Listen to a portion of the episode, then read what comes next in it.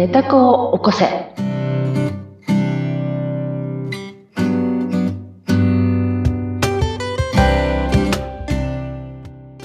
皆様こんにちは。寝た子を起こせの秀香です。はい。そしてご一緒するのは水野ゆきです。秀香さん、今回もよろしくお願いします。よろしくお願いします。さて、こうして、秀香さんの人体実験を通してのお話をね、ずっと伺っているんですけれども、まあ、その中でも私は、あの、自分もやっぱり人体実験したいとか、うん。ネタ子に気づいていきたいって思いが、うん。むくむくっと回を重ねるごとに増えてきていて、まあ、はい。日常生活の中で、なんかこう、ネタ子どう思ってるかなって思える時もあるんですけど、はいはい。日常に流されてしまって、うん。何も今日そういえば寝たことを喋ってないなっていううん日もあったりするんですが、この自分の本心とか寝たこと会話したり、うん。気づくきっかけのようなコツってあるんですか、そうですね。そのきっかけそうですね。私も実はそうなんですよ。うん。一生懸命寝た子寝た子って考えてるけど、うん。あの、デンガル年中やっぱ考えられなくて。て、うん。で、きっかけは二つ、大きく二つあるんです。一二つつはお金っていうところ。お金がなくなってしまうとか、お金がかかるとか、そういうなんか損得でちょっと判断しようとしたときね。はいお金っていうのが一度キーワード。で、もう一つは感情。要するに嫌なことが起きた。イライラする。不安。ゾワゾワする。はい。私はこの二つの時に、こう、立ち止まろう。ネタ講に聞こうっていうことを、すごく実験し、トライしてます。うんあの、無意識だから、立ち止まろうっていう癖がないと無意識で言っちゃうんですよ。そうですね。50何年ずっとそうだったからね。うんうんうんだけど、うんと、今は一生懸命立ち止まろうとしてて、そのきっかけはお金の時と、感情がこうブレた時。うんうん不安になったり。時もは全然ね、喜んでいいんだけど、そう、逆の時。ネガティブな感情の時。これ負止まる。はい。で、と、この間ちょっといい、止まった時の話をすると、はい。うんと、去年、一昨年、まあ、コロナ、ね、3年だから、去年、一昨年だね、に、あの、仕事とか、まあ、家族の事情もあって、あの、まあ、すごく時間がなかったんですね。去年は、はいやっぱりコロナで仕事の体系が変わったっていうタイミングだった。去年、一昨年、先一昨年かな。うんうん。だからテレワークになったりとか、いつその解禁になるか分かんなかったりとか、お客さんとどうコンタクト取るとかね、あの、広告のやり方が変わったりとか、すごく忙しかったんです。で、えーしかも家族の事情もちょっと忙しかった、介護の人がいて、で、えー家事代行サービスっていうのを頼もうっていうのをですね、したんですよ。はい。うんで、その、初めて頼んだんだけど、うんえっと、私はね、うんその窓拭きと網戸洗いと、はい。あとレンジフードとうん、エアコンとうん考えたの。で、あの、みんなね、主婦の友達も、働いてる友達も、みんなこのぐらいは頼んでるっていうのを知ってたから、レンジフードとうんエアコンとかはね、頼んじゃった、今年は頼んじゃったわとか言って、うんチラチラ聞いてたから、なんとなく罪悪感はなかったの。うん。私も頼んじゃえって思ったの。はい。その、綺麗なのがいいから。うん。で、えっ、と、で、それを許したんです。うんで、すごく綺麗にしてもらって、本当に良かったと思ったわけです。もうその時はもうお金に変え難い安心感で、うん。それ、それも無意識で言っちゃったのね。あ、よかった。うんで、今年も頼みたいなって、ほら、1年前良かったら次また頼みたいなと思うじゃない。はい。それでね、その時ね、ちょっとね、親って思ったんですよ。止まったの。うんお金もかかるしっていうサインが出たわけ。あら。去年よりは忙しくないのに、うん。自分でできるやんかって。うん。うん。お金もかかるしねって。はい。自分でやろうかなって。うん。うんその時にね、ちょっとね、違和感があったの。ゾワゾワって。うん。うんって。ちょっと待ってって。それで、立ち止まって、まず一つ目、お金が減るっていうことを恐れているなっていうのに気づいたわけ。うん。はい。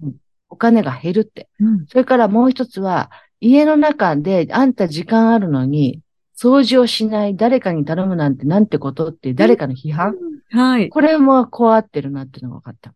うん。うん。で、コロナの期間は、まあ忙しくて家のこともあって、代行に頼んで、で、納得させる。自分も納得させる。うんうん周りの人も納得させる理由があった。でも、今は違うなと。はい。っていうそのゾワゾワ感があったんです。うん。うん。つまり何が言いたいかというと、お金が減るっていうことを自分自身で納得させようとしてるんですよ。うん。これはうもっと細かく分析すると、うんお金が減るという恐れがあって、はい。この恐れを隠してるんです。納得させるということは。自分に納得させるということは。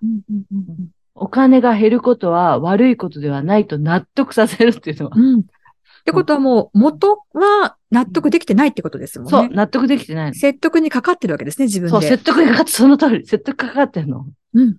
そう。ね、そういう、だからお金が減ることを納得させようとすればするほど、うん説得しようとすればするほど、お金が減るという現実がやってくるんですよ。これはどうしたらいいんですか？そう。ね。だから、そうじゃなくて、自分は何を、何を恐れているのかっていう、本当のこと、批判を恐れているのか、お金が減るのを恐れているのか、すごくそれを深掘りしたんです。はい。で、ネタ子はどうしたら嬉しいかなって。うん要するに自分の本当のこと、お金はもう取っ払っちゃって、はい。自分はどうしたら一番いいのって言ったら、気分が落ち着くことが嬉しいって言ってきたんです。気分が落ち着く。気分が落ち着くことを手に入れたいって。うん。気分が落ち着くと、気が綺麗に落ち着くと、うんネタ子は嬉しいって言ってきたんです。はい。そこに気づいたんです。そしたら、まあ部屋は片付いてる方がいいよね。部屋は綺麗な方がいいよね。もちろん、お掃除された方がいいよね。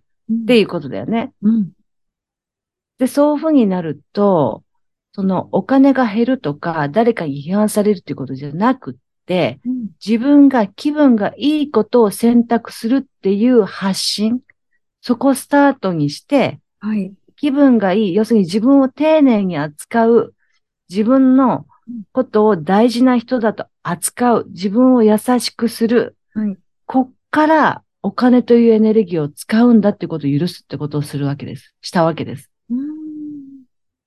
私たちは、バッグ買うときは瞬間にやるの、それを。それはもう欲しいっていう思いがあるからですよね。そう、うんそう、そう。それを、もうね、上回っちゃってやるわけ。うん。うん。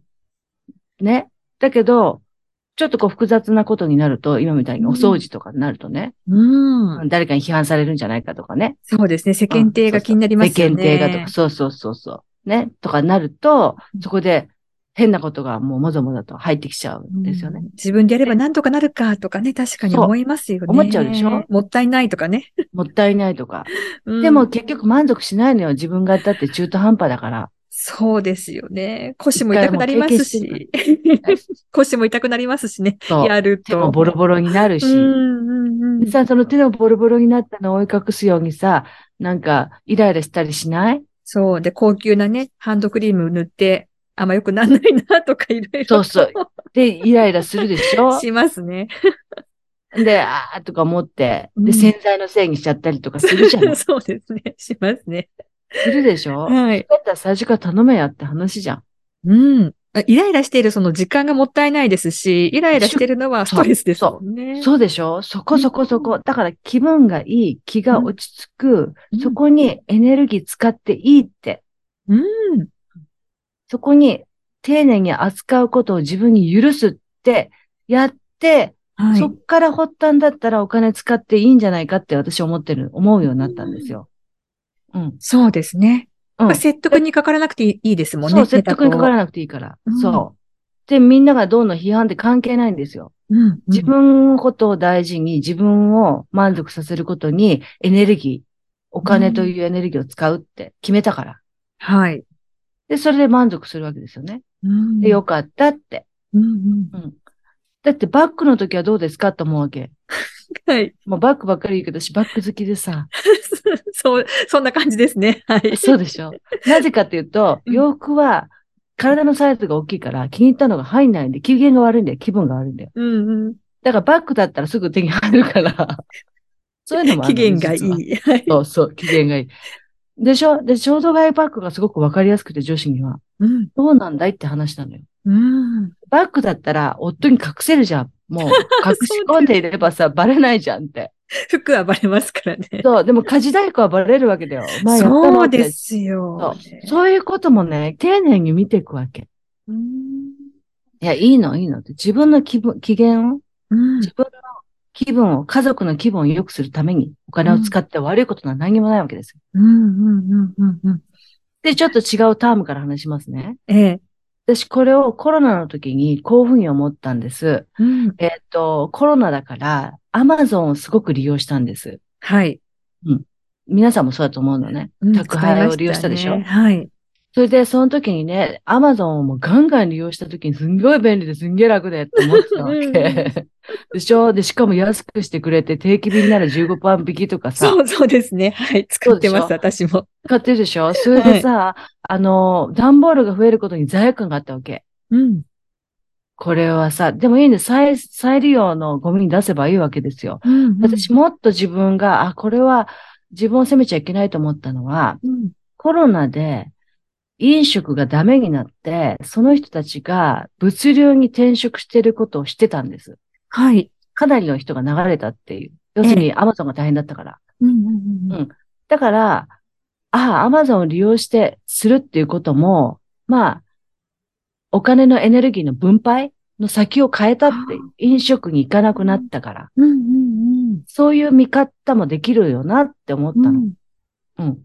だから、アマゾンを利用して、ガンガン利用して、うん全然それは自分の気分は全然 OK なわけですよ。うん。説得したわけでもないし、はい。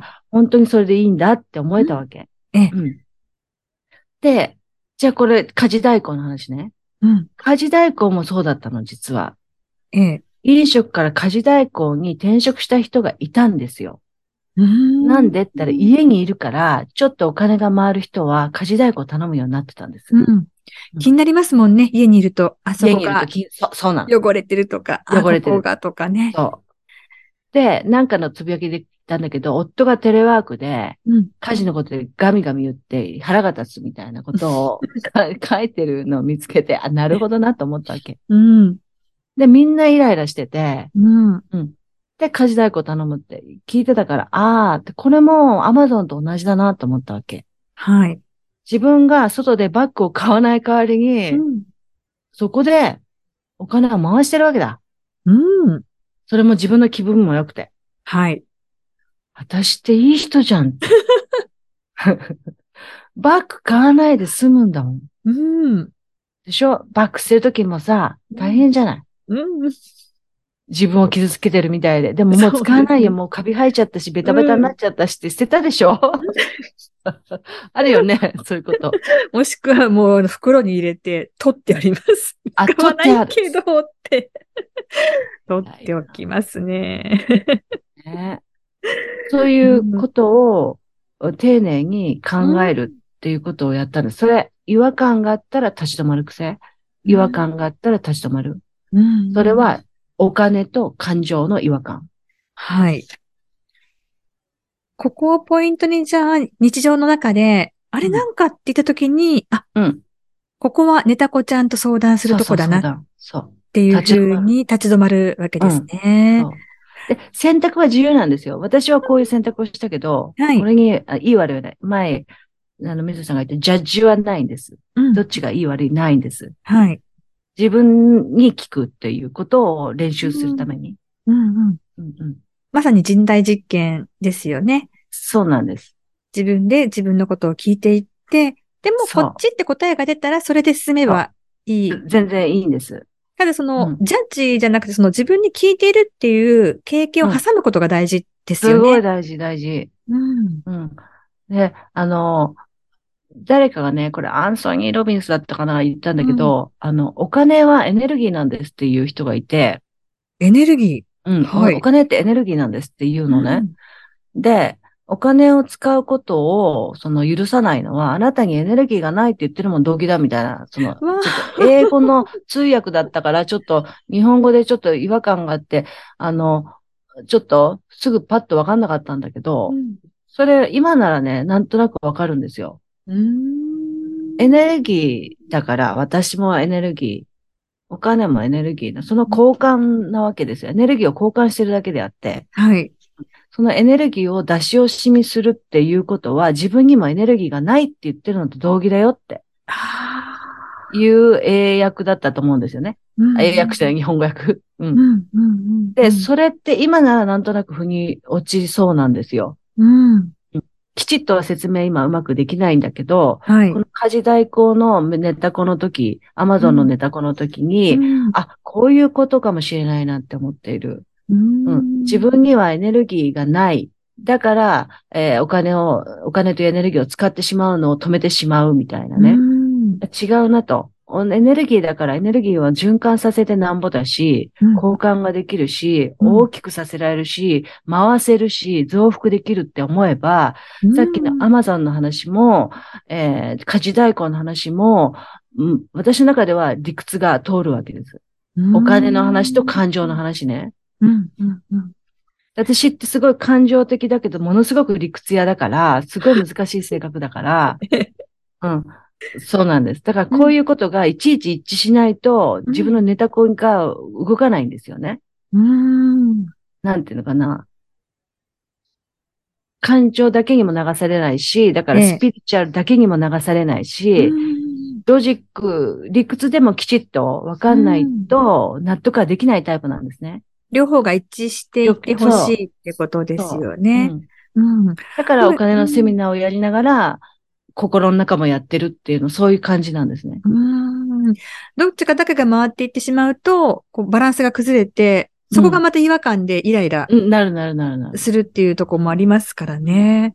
やはりこう、じゃあ、前回のお話になったみたいにお金とか望みっていうことが、まずは違うっていうことを区別しておいて、どっちもきちんと自分の中で聞いていく。そうそうそうそう。で、そこにきっと違和感があるから立ち止まれるっていうそうそう、立ち止まれる。ことになっていくわけですね。で、選択するのは自分。つまり、うん脚本書くのも自分だし、うん演技するのも、選択するのも全部自分。うん。